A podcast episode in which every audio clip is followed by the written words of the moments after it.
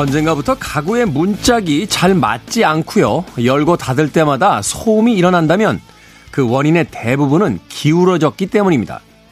수평이 맞지 않은 가구는 문이나 서랍을 여닫을 때마다 미세하게 부딪히길 반복하다가 점점 더 어긋나고 뒤틀리게 되죠.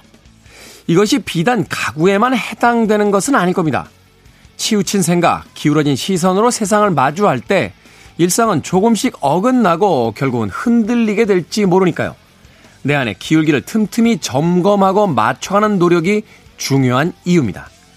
김태현의 시대음감 시작합니다.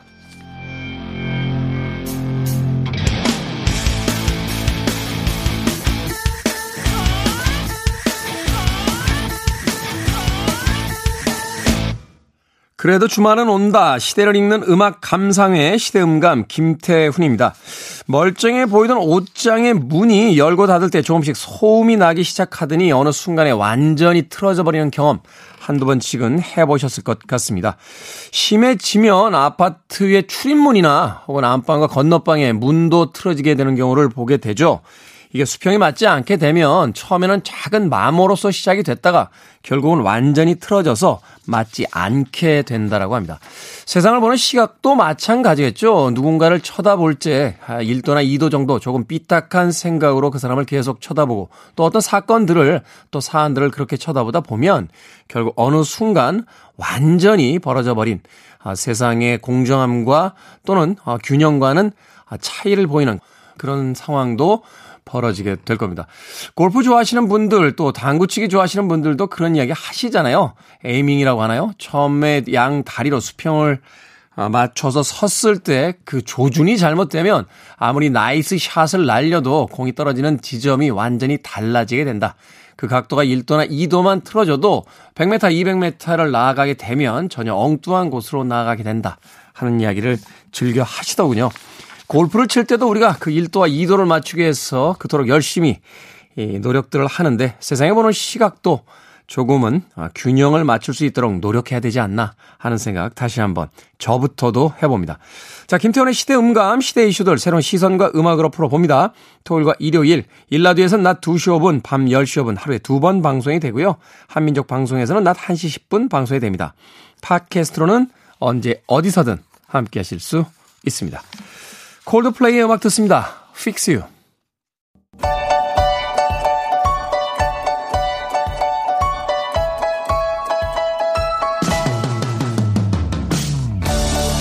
우리 시대 좋은 뉴스와 나쁜 뉴스, 뉴스 Good and Bad, KBS 경제부의 박혜진 기자 나오셨습니다. 안녕하세요. 안녕하세요.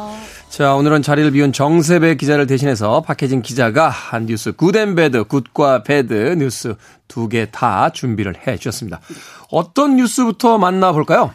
아, 요즘 장 보러 가시면 아, 너무 살 게 없다. 음, 음. 뭐 이러신 분들 많아요. 그러니까 살 게 없다라기보다 너무 비싸다 보니까 좀 조금만 사도 가격이 너무 많이 나온다 이렇게 얘기하시는 분들이 많으시거든요.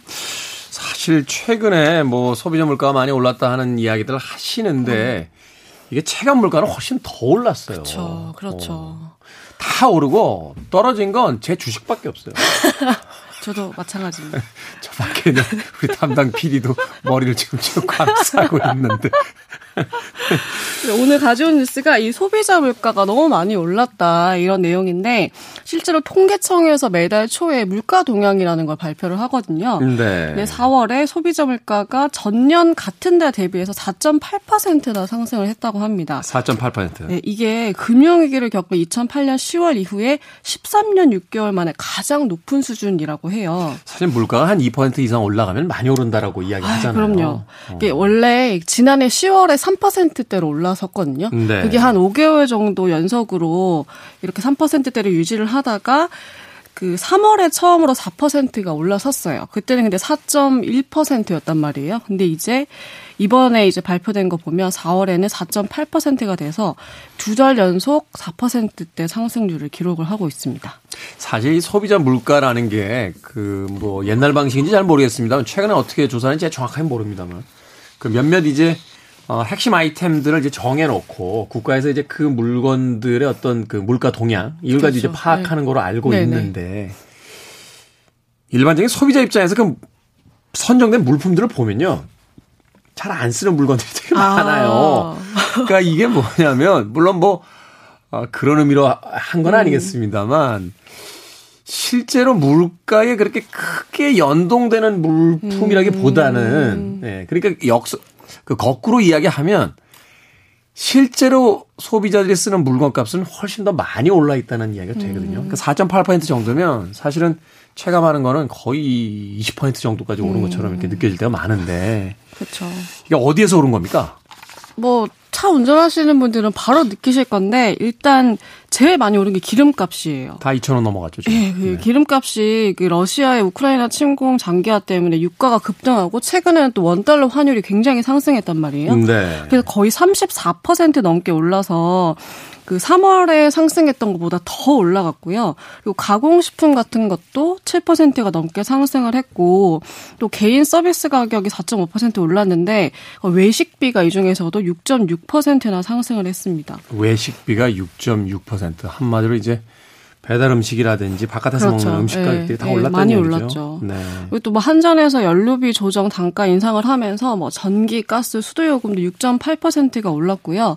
그러니까 최근에 조금 안정세다라고 했던 농축 수산물도 다시 오름세가 돼서 보면 뭐 사과나 파, 쌀 이런 건 좀 내렸어요. 내렸는데 수입 쇠고기나 돼지고기 값이 크게 올라가지고 한마디로 보시면 안 오른 게 없는 거예요. 지금은.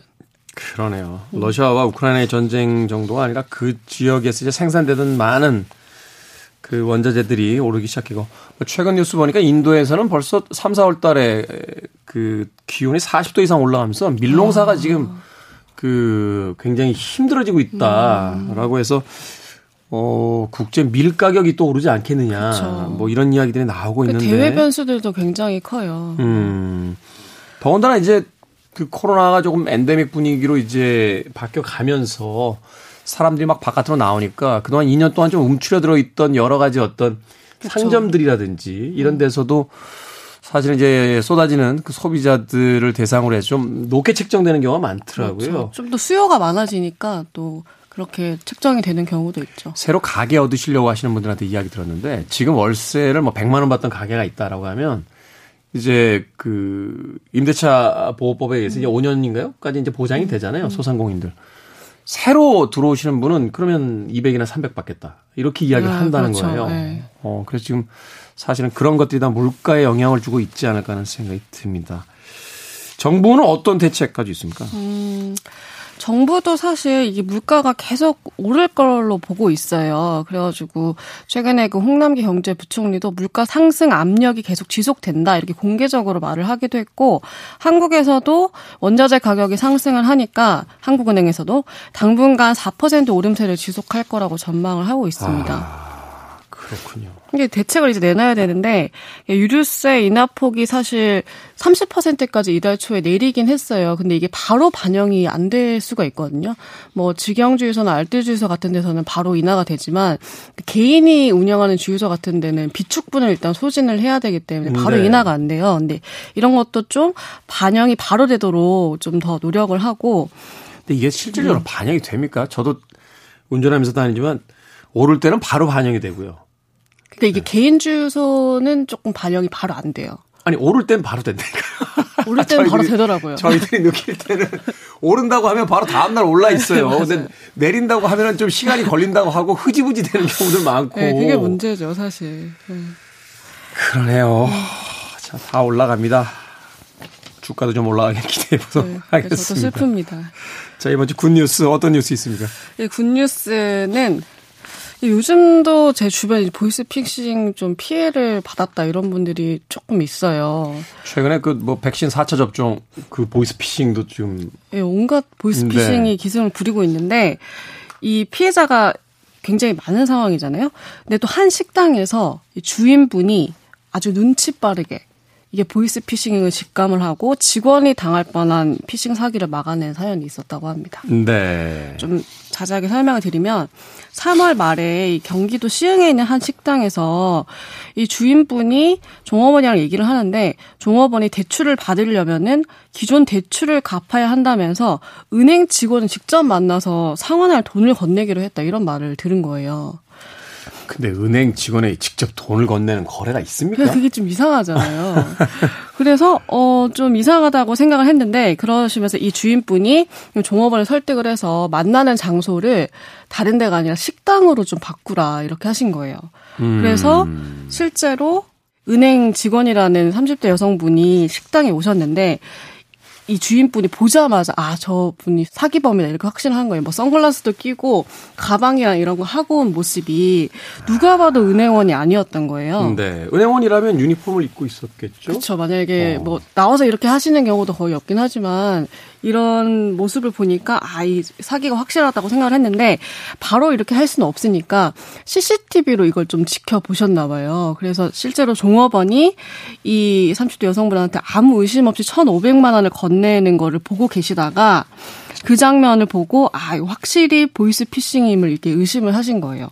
그리고 이 돈을 받아서 나가시는 순간에 바로 경찰에 신고를 했다고 합니다. 아.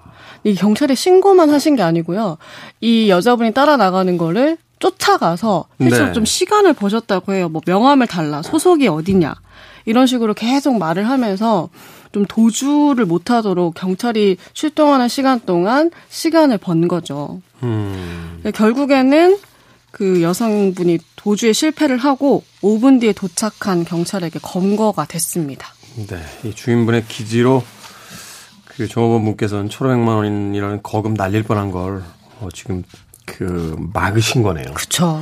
아니 근데 방송 들으시는 분들 이제 그 사람이 상황이 급해지면 어 이성적인 사고를 하기가 그렇게 쉽지는 않습니다만 음, 한번 좀 생각을 해보죠. 아무리 어떤 상황이라고 해도 은행 직원이 개인의 상황 때문에 식당까지 찾아와가지고 돈을 받아가는 경우가 그런 경우는 없죠. 없죠. 네. 그런 경우 없고 또 은행 직원이 개인적으로 돈을 받을 일도 없고 음. 그걸 창구에서 반환한다거나 혹은 뭐 그 계좌로 이제 은행 계좌로 넣는 뭐 이런 경우는 있을 수 있겠습니다만 글쎄요 현금을 이런 경우는 없지 않습니까? 실제로 이렇게 하시는 분들이 꽤 피해를 보시는 분들이 많더라고요. 제 주변에도 사실 이런 일이 있었거든요. 근데 이제 당장 신규 대출이 안 된다 이렇게 압박을 하니까 이걸 해결해야겠다는 생각을 먼저 하셨나 봐요. 이 종업원도 그렇고. 저도 사실은 관심 없이 지나쳐서 음. 그런데 이 메일 올 때, 특히 문자 올 때 보면 뭐 더 싼 금리로 갈아타세요. 뭐 이런. 어, 저도 많이 받았어요. 이런 거 많이 받잖아요. 네, 진짜 많이 받았어요. 그죠? 근데 뭐 다행스럽게도 이제 그런 게 별로 필요 없는 사람이라면 그냥 무시하고 넘어가니까 상관이 없는데 이게 사실 코로나 2년 동안 굉장히 힘든 분들이 많기 때문에 음. 이제 클릭을 한다거나 전화를 하게 되면 이런 이제 네, 그 그렇죠. 이게 저도 사실 그런 뭐 은행에서 직접 뭐 저리로 대출을 해줘야겠다 이런 문자를 받아서 실제 은행에 뭐 물어보기도 했었어요. 이런 게 음. 이거 메신저 피싱이 아니냐 이렇게 물어보기도 했었는데 실제로 이 메신저 피싱이 진짜로 많대요. 거의 뭐 금융감독원이 발표를 했는데 2021년 보이스피싱 피해 현황 분석을 해봤더니 네. 이런 메신저 피싱 피해액이 991억 원이나 됐다고 합니다. 아, 엄청나군요. 그, 그렇죠. 그게 전년 대비 거의 165%가 뛴 거라고 해요. 이게 사실은 이제 말하자면 뭐 수십억이 아니잖아요. 이게 그쵸. 사실 급하게 대출 필요하신 분들, 급하게 돈 필요하신 분들을 대상으로 천만 원, 이천만 원, 삼천만 원 원이에요. 예. 이런 거니까 이제 그 피해자 분들의 숫자가 엄청나다는 이야기네요. 너무 많은, 많은 거죠. 음. 네, 막 말씀하신 것처럼 그 제도권 금융회사는 절대로 뭐 전화나 문자를 통해서 대출 안내를 해서 직접 뭐 개인정보 요구하거나 뭐 이런 거를 하지 않습니다. 음. 돈을 직접 만나서 뭐 돈을 달라고 한다거나 이런 걸 하지 않기 때문에 그런 전화가 오면 그냥 전화를 끊으시고요. 문자가 오면 문자도 삭제하시고 그렇게 좀 주의를 하셔야 되겠습니다. 전화가 오면 어느 지점에 어느 은행에 어느 지점에 누구신지 이름 받은 다음에 그 다시 연락을 해보시면 그렇죠. 되죠. 그 네. 은행에 전화로 해서 지점 전화 음. 나오잖아요. 인터넷 검색하면 다 나오고 114에 전화 나오니까. 그렇죠. 요즘은 그런 지점에 누구다 이런 것까지도 다 이제 알아서 연락을 한다고 하더라고요. 그러니까 이제 실제로 전화를 해 보면 그분하고 실제 예, 네, 이제 그분들이 알려준 전화번호로 하지 마시고 음. 인터넷 검색하면 다 그 지점에 대한 전화번호들이 다 상세하게 뜨니까 정말로 필요하신 분들이라면 그렇게라도 한번 확인을 해보시는 게 어떨까 하는 생각이 드는군요. 알겠습니다. 지금까지 뉴스 Good and Bad 박혜진 기자와 이야기 나눴습니다. 고맙습니다. 감사합니다.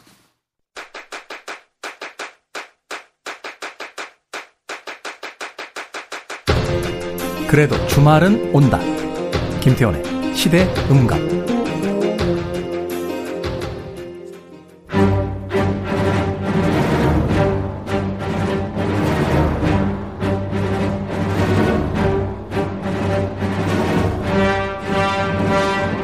땡땡이 허용되자 영화관의 관객이 그 전주에 비해 37.5%나 급증했다. 이 뉴스의 제목에서 땡땡은 무엇일까요? 바로 팝콘입니다. 고소한 팝콘 냄새와 함께 돌아온 극장의 활기. 이 코너로 쭉 이어가 보시죠. 우리 시대의 영화 이야기, 영화 속의 우리 시대의 이야기, 무비 유한. 최강희 영화평론가 나오셨습니다. 안녕하세요. 네, 안녕하세요. 최강희 영화평론가는 극장에서 팝콘, 콜라 자주 드십니까? 콜라는 가끔 이제 목 축이느라고 마시는데 네. 팝콘은 냄새가 나잖아요. 옆좌석에도 저는 민폐라고 생각하고 다른 사람이 팝콘 먹는 것도 썩 좋아하진 않아요. 아니 극장에서 허락해 줬잖아요. 그냥 걔네들 장사하려고 허락한 거죠, 뭐. 그 팝콘이 엄청나게 마진율이 높거든요. 그왜 네. 극장가에서는 영화 음. 그 수익보다 팝콘 수익이 더 많다며요. 그렇죠. 어. 그게 훨씬 더 많다고 그 들었어요. 그래서 그거 다 직영이잖아요. 음. 누구한테 뭐 위탁하는 거 그런 게 아니라 직접 운영한다고 그러는데. 그래서 외부 음식은 못 가지고 들어오게 하잖아요. 자기들 팝콘하고 콜라 먹으라고. 그쵸. 음. 어. 근데 어쨌든 팝콘 먹으면서 그 영화 보는 것도 나름대로의 즐거움이니까 네. 뭐 그거 가지고 제가 왈가왈부하는 건 적절하지 않고 이미 하셨잖아요. 왈가까지만 했습니다. 네, 이미 하셔서 아.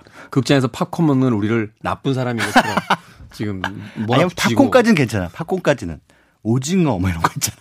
버터구이 오징어 얼마나 맛있는데요. 냄새가. 아니, 그러니까 지금 영화를 보는데 좀 집중을 해야 되는데 그런 이제 다른 쪽으로 후각을 방해하거나 이러면 집중이 좀 안 되기도 하니까. 솔직히 먹고 싶으시죠? 냄새 나면. 아니, 그 먹고 싶은 걸 떠나서 신경이 쓰여요, 자꾸. 신경이. 그러니까 이제 저도 뭐 사실은 저 어렸을 때 영화 보면서 좀 팝콘 많이 먹었는데 이제 평론가 됐다고 뭐 괜히 그런 거 가지고 이제 트집 잡는 거죠.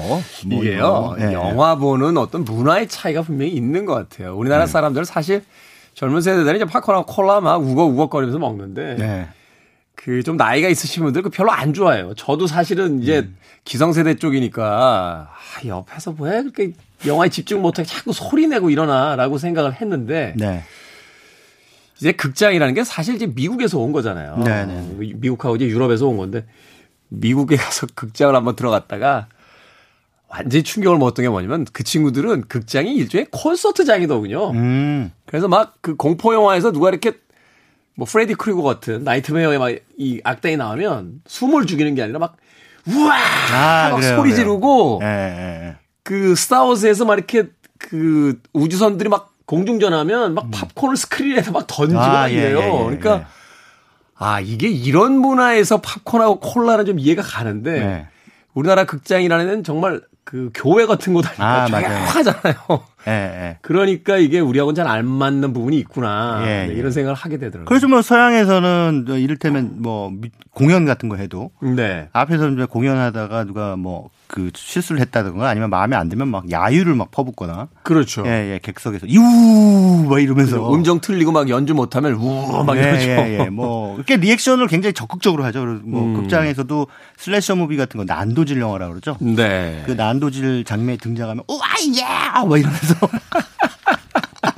막 일어나서 막 소리 지르고 뭐 난리더라고요. 네네네. 그, 그 관람 문화의 차이인데 팝콘이 다른 가- 과자도 아니고 그 다른 스낵도 아니고 굳이 팝콘이 그 극장에서 많이 팔리는 이유가 뭘까 가만히 생각을 해봤더니 네. 팝콘이 소리가 안 나요. 잘 그나마? 씹는 소리가 바드득 바드득 소리가 잘 안 나요. 그나마 예예 예. 다른 과자들은 이렇게 씹는 소리가 좀 나오는데 바삭하고 네. 없어지죠. 아. 그 이렇게 뭐 듬뿍 집을 때도 크게 소리가 나지 않고 그래서 아마 팝콘이 대중화된 것이 아닌가.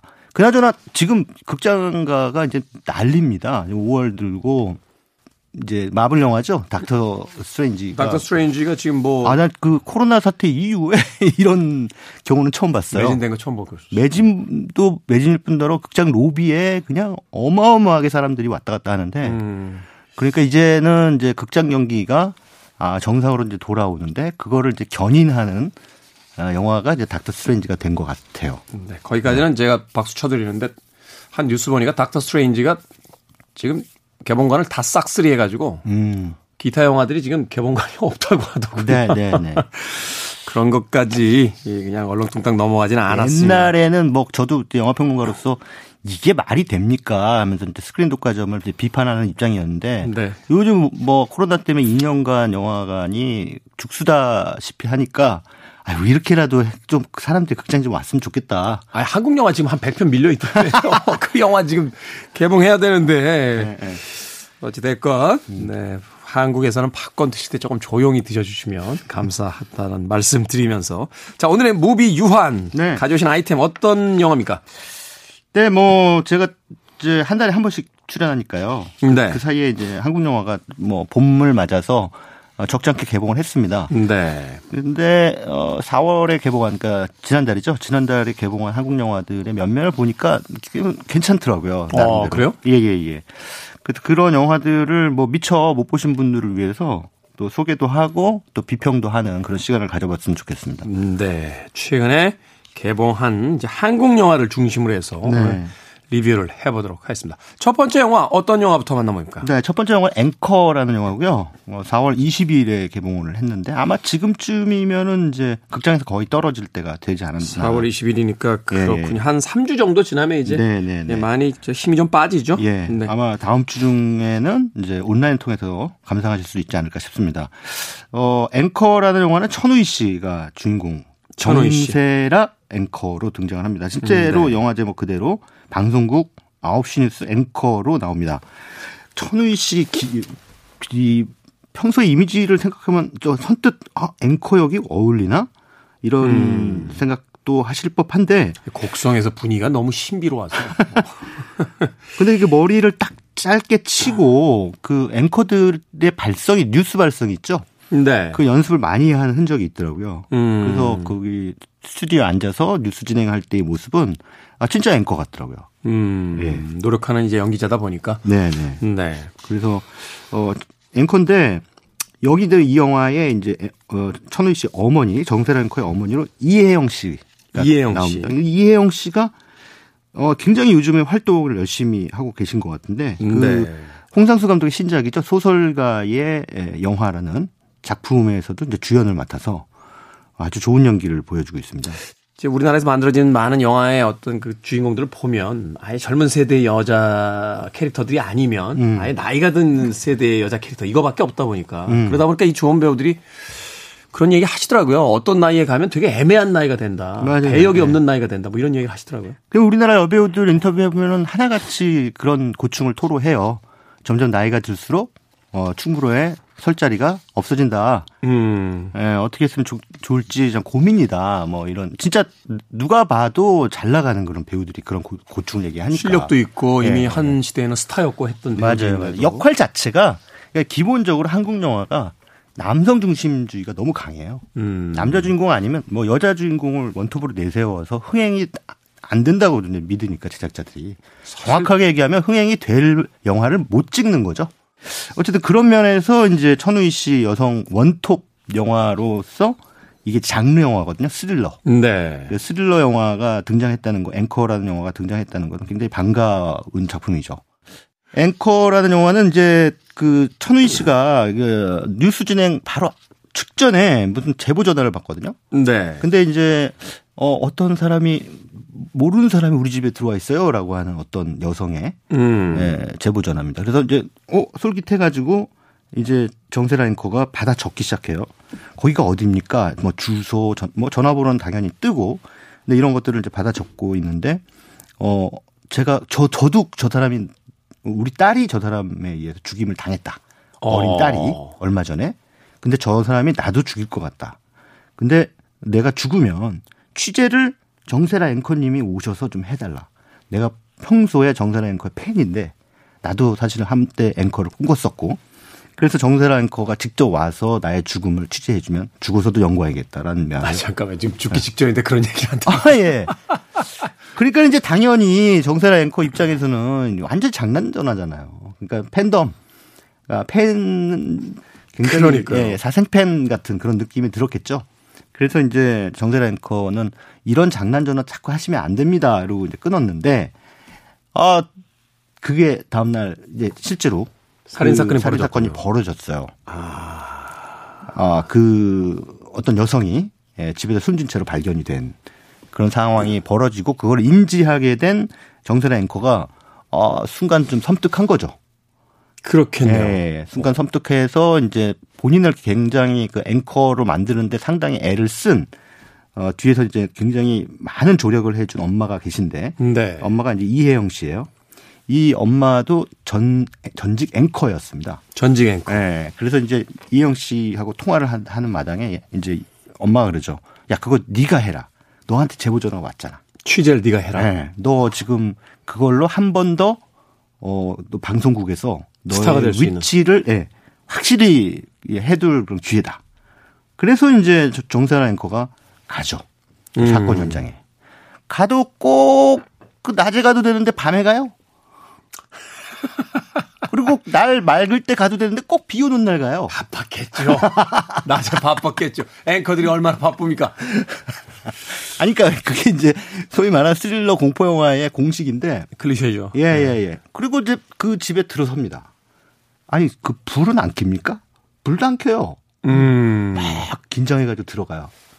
휴대폰에 그 후레쉬 기능이 있습니다. 네, 있죠. 안 켜요. 그거 안 켜고 그냥 들어가요. 배터리가 얼마 안 남았겠죠. 그러니까. 예? 근데 그런 그 이 디테일 면에서의 그 상투성이라 그러죠. 클리셰들이 있긴 한데 아무튼 좀 이제 그게 진행될수록 음 영화 이 이야기들이 굉장히 묘하게 예, 흘러갑니다. 음. 예, 그러면서 이제 정선 앵커가 막 헛것을 보게 되고 뭐 귀신 들린 사람처럼 음. 공포에 막 휘몰리게 되고 그러면서 방송하면서 뉴스를 진행하면서 어 갑자기 막 사고를 내고 방송 사고죠.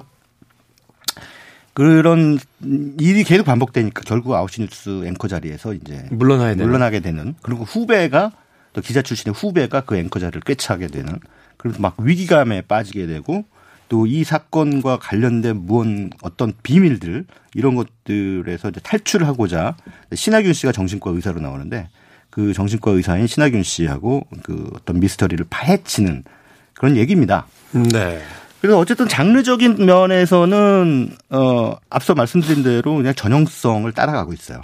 음. 크게 새로운 그런 영화는 아닌데 영화의 주제 의식은 어 굉장히 의미심장하더만요.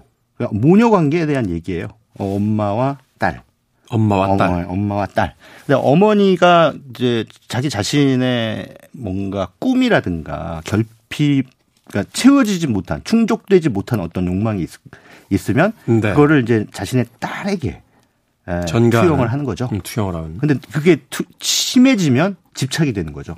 그렇죠. 예, 어마어마한 집착이 되는 거고. 그래서 이제 그 사실 이 영화 속에 등장하는 예, 처음에 그 사건이 나오는 그 모녀 사건도 나중에는 이제 그 자녀 살해 후 어, 자살. 어, 자살 사건으로 이제 판명이 나는데 이거 자체가 굉장히 중요한 키워드입니다. 이 영화를 해석하는 데 있어서. 아, 거기까지만. 네, 거기까지만 말씀드리겠습니다. 거기가 지금도 아슬아슬했는데 이제 그게 더 넘어가면 이제 스포일러가 될 수 있기 예, 때문에 예, 예. 결국 이제 모녀의 서사를 다루고 있다. 그것을 이제 뉴스 앵커와 이제 살인 피해자의 어떤 관계를 속에서 풀어간다. 이것이 이제 어떤 의미를 갖게 되는지 이 영화 앵커에서 직접 만나 보시고요. 그 다음 영화는 어떤 영화입니까?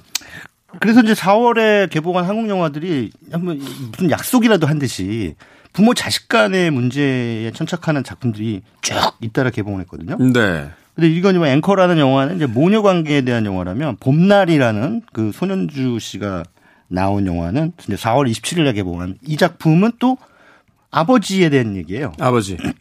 근데 이제 아버지가 좀, 어, 젠틀하고 뭐 자식들한테 좋은 얘기도 해주고 뭐 이러면 참 좋겠습니다만 이, 음. 이 영화의 그런 아버지라면 영화의 주인공이 될 수 있겠습니까? 영화 속 아버지들은 일단 문제적 인간들이 많죠. 그러니까 예, 예. 문제적 아버지죠. 문제적 아버지. 예, 예, 예. 그 손현주 씨가 이제 호성이라고 하는 주인공인데, 예, 교도소에서 출소한 지 얼마 안 됐어요. 8년 징역형을 살고. 음. 그 전에 이제 살인 사건에 연루 본인이 이제 어떤 살인을 저질러서 8년간 징역을 했는데 이게 전직 조폭이에요. 전직 조폭. 예. 예. 근데 이제 전직이라고 하기도 뭐하고 어 지금도 사실은 그 조직 폭력배들하고 어느 정도의 연이 닿아 있는 그런 음. 상황인데 아버지가 이제 돌아가시죠. 그래서 이제 상갓집 그 병원에 이제 장례식장을에서 이제 영화가 시작돼서 처음부터 끝까지 그 장례식장에서 벌어지는 일들을 이제 담아내고 있습니다. 음, 네. 근데 이제 어, 문상객들이. 올 거예요. 네, 문상객들이 오잖아요. 근데 문상객들이 오는데 뭐 아버지의 지인들도 오시지만 뭐 우리나라 장례식장도 뭐 많이 가보셔서 아시겠습니다만 결국은 상주들의 지인들이 많이 오죠. 그렇죠. 예, 예, 네. 예. 이, 뭐, 그것도 사실 저도 이제 장례식장 가면 이- 이게 고인을 그렇게 명복을 비는 자리인지 아니면 상주들의 인적 네트워크, 인맥을 이렇게 자랑하는 자리인지 이게 사실 이게 헷갈릴 때가 있어요. 과거에 우리나라의 어떤 그 장례식 문화가 현대와 현대로 넘어오면서도 그렇게 크게 변하지 못한 것 같은 게 네. 예전에 이제 소위 이제 품앗이로 이제 서로 그 힘든 일을 당했을 때 음. 가서 도와주고 했던 것들의 이제 어떤 전통들이 좀 남아 있는 것 같은데 사실 현대의 장례 문화로는 참 맞지 않는 것 같긴 해요. 음. 네, 네. 그래서 뭐 가면은 일단 당연히 이제 조의금을 이제 내고 조의금을 내고 이제 문상을 해서 뭐 종교가 있는 경우에는 좀 조금씩 다르긴 하지만 음, 네. 일반적으로는 이제 에, 뭐 거기다가 상을 올린다든가 꽃을 올린 뒤 뭐 절을 하죠. 절을 두 번 반을 한 뒤에 이제 상주와도 또 인사를 하는 근데 뭐 묵념만 하는 네. 경우도 있고. 그리고 이제 먹으러 가죠. 먹으러 가면 나오는 음식은 이제 육개장과 밥. 똑같아요. 반찬도. 음. 가나? 예. 네, 머릿고기에다가 뭐 홍어 무침. 어딜 가나 다 똑같죠. 이게 완전히 양식화된 거예요. 그러니까는 이게 하나의 산업이니까요, 지금. 예, 예, 예. 무슨 고인의 어떤 캐릭터나 고인에 대한 어떤 어 기억이라든가 어떤 추억을 공유하는 그런 자리는 전혀 마련되지 않죠. 음, 네. 그냥 야 어떻게 지내냐 하면서 이제 오랜만에 만난 지인들끼리 서로 안부를 전하는 이 영화 속에서의 장례식 풍경도 마찬가지로 그런 한국적 장례식이 전형이 그대로 보여집니다. 보여지는데 여기는 이제 영화니까 조금 더 가죠. 뭐냐면 이 손현주 씨의 지인들이 오기 시작하는데 다 조폭이에요. 그러니까는 그럴 수밖에 예, 없겠죠. 예, 예. 이 장례식장 분위기가 좀 험해지는 거예요. 그리고 이제 손현주 씨가 약간 서로 그 적대적인 관계에 예, 조직 폭력배 두 그룹이 한꺼번에 오게 되니까 네. 더더욱이나 좀 위험천만한 상황이 되는 거죠. 음. 아, 이러다가 이제 손현주 씨는 또 딸이 있는데 딸이 이제 그 박소진 씨인데 박서진 씨. 걸스데이의 박소진 씨가 이제 연기자로 변신했는데 영화 속에서 좋은 연기를 보여주더라고요. 근데 여기서 이제 아, 이 아들도 있고 딸도 있는데 참 아버지가 그 할아버지 장례식에서 그 조폭들하고 펼치는 행색이 약간 그 태도가 태도가. 참, 안 함, 그러니까 뭔가 눈 뜨고 볼 수가 없는 지경인 거죠. 그래서 이제 짜증이 잔뜩 나고 있는 상황인데 거기다가 또 이 조의금 들어온 걸로요. 조의금 들어온 걸로 이제 판돈을 이렇게 빌려주고 그걸로 도박판을 벌입니다, 거기서. 거기서 꽁지 뛰는 거예요, 거기서. 그렇죠, 그렇죠. 조의금 들어온 거로. 예, 예. 그래서 쫙 줄 세운 다음에 어, 자, 그 사람들이 낸 조의금을 그대로 돌려줘요. 돌려주고 이제 나중에 이제 벌, 이제 박 벌면 그걸 갚고 갚게 갚도록 하는 수수료 받는 거죠. 이런 짓거리를 거기서 장례식장에서 하니 어, 어이가 없죠. 게다가 이제 그건데 손현주 씨는 나름대로 그걸 하는 이유가 자기 딸이 네. 그 박소진 씨가 맡은 은옥이라는 딸이 곧 결혼을 합니다. 그러니까 결혼할 때 뭔가 혼수라도 마련해 마- 준다면 마련하려면 그걸로 교도소에서 나와가지고 지금 잔뜩이나 한 푼도 없는데 내가 딸 빈손으로 보낼 수 없다. 이래가지고 이 사람 입장에서는 그건 그렇게 돈 버는 건 전혀 부끄러운 일이 아닌 건데 음. 상식을 벗어난 건데도 불구하고 이 사람의 세계에서는 그건 상식인 거죠. 음. 그래서 이제 그뭐 해프닝이 막 벌어지죠. 이 봄날에는 영화는 그런 그 설정을 통해서 어떻게 보면은 좀 극단적이긴 합니다만은 이 시대의 아버지들의 에, 그늘 닮아서는 안 될 부분 이런 것들을 조금 논평하고 있는 것 같아요. 음. 예, 모든 아버지들이 다 그런 건 아니에요. 어, 또 훌륭하신 아버지들도 계시고 한데 어찌됐든 그 경제 동물적인 그런 모습, 음. 어, 모든 것을 다 어떤 것이든 돈으로 다 해결하려고 하는 그런 관성. 그 일단 구성 자체, 그러니까 네. 장례식장이라는 어떤 소재는 굉장히 독특합니다만 그 등장인물들의 관계는 기존에 봤던 어떤 부모 자식 간의 어떤 영화들의 어떤 전형성은 가지고 있군요. 네. 무능한 부모 세대 그리고 거기에 반발하는 젊은 세대 그리고 자기들의 어떤 존재를 다시 한번 증명하고자 네. 나름의 어떤 고군분투를 감행하는 예, 이. 기성세대의 모습들 뭐 이런 것들이 이제 펼쳐지게 되는 것 같은데 사실 그 꽤 오래전 영화들이죠. 뭐 그 브루스 윌리스 주연의 이제 다이하드 음. 3편이었나요? 4편이었나요? 그리고 어 리암 니슨이 나왔던 이제 테이큰 같은 영화. 음. 그 영화 나왔을 때 이제 미국 쪽의 영화 평론이 되게 흥미로웠던 게 뭐냐면 이제 한물간 중년 남자들이 가족들한테 소외돼 있다가 특히 이제 자식들에게 무능한 아버지로 음. 둘다 이제 딸에게 되게 무능한 아버지로 찍혀 있잖아요. 그러다가 악당들이 자신의 딸을 이제 납치해 가니까 그때부터 과거의 어떤 그 경찰이었고 이제 특수정보원이었던 그 기술들을 발휘해서 이제 고군분투 자기 딸을 이제 구출해오는 음, 음. 그때 평이 참 흥미로웠던 게 중년 남성들의 씁쓸한 판타지다 음. 하는 이야기를 했었는데 네. 앞서 소개해 주셨던 이제 앵커라는 작품도 그렇고 이제 봄날이라는 작품 물론 이제 두 개의 내용이 좀 다르긴 합니다만 네. 최근에 우리 사회에서 이제 선거를 통해서 나타났던 어떤 이런 지형들을 보면 남녀의 갈등 또 세대 간의 갈등이 가장 크잖아요. 그렇죠. 그렇게 보았을 때 기성세대와 어떤 젊은 세대들의 어떤 벽 같은 것들이 이두 네. 가지 영화 속에서 또 나오고 있는 게 아닌가 하는 또 그런 조심스러운 생각도 좀 들게 네. 되네요. 네, 어. 맞습니다. 지금 세상이 워낙 빨리 그 흐르, 그러니까 변화하잖아요. 그래서 지금의 젊은 세대들이 가지고 있는 정서와 지금 아버지 어머니 세대가 가지고 있는 정서가 굉장히 많이 다르더라고요. 완, 완전, 저희는 뭐 네. 거의 아날로그 세대라고 네, 봐야 네, 되고, 네.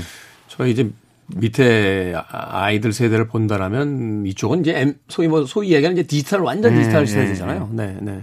그런 면에서 이제 이런 작품들이 많이 나오고 있는데 봄날 같은 영화도 결국은 이제 어, 중심 플롯은 그 손현주 씨가 맡은 호성 아버지가 그 딸을 위해 엉뚱한 짓을 벌인다.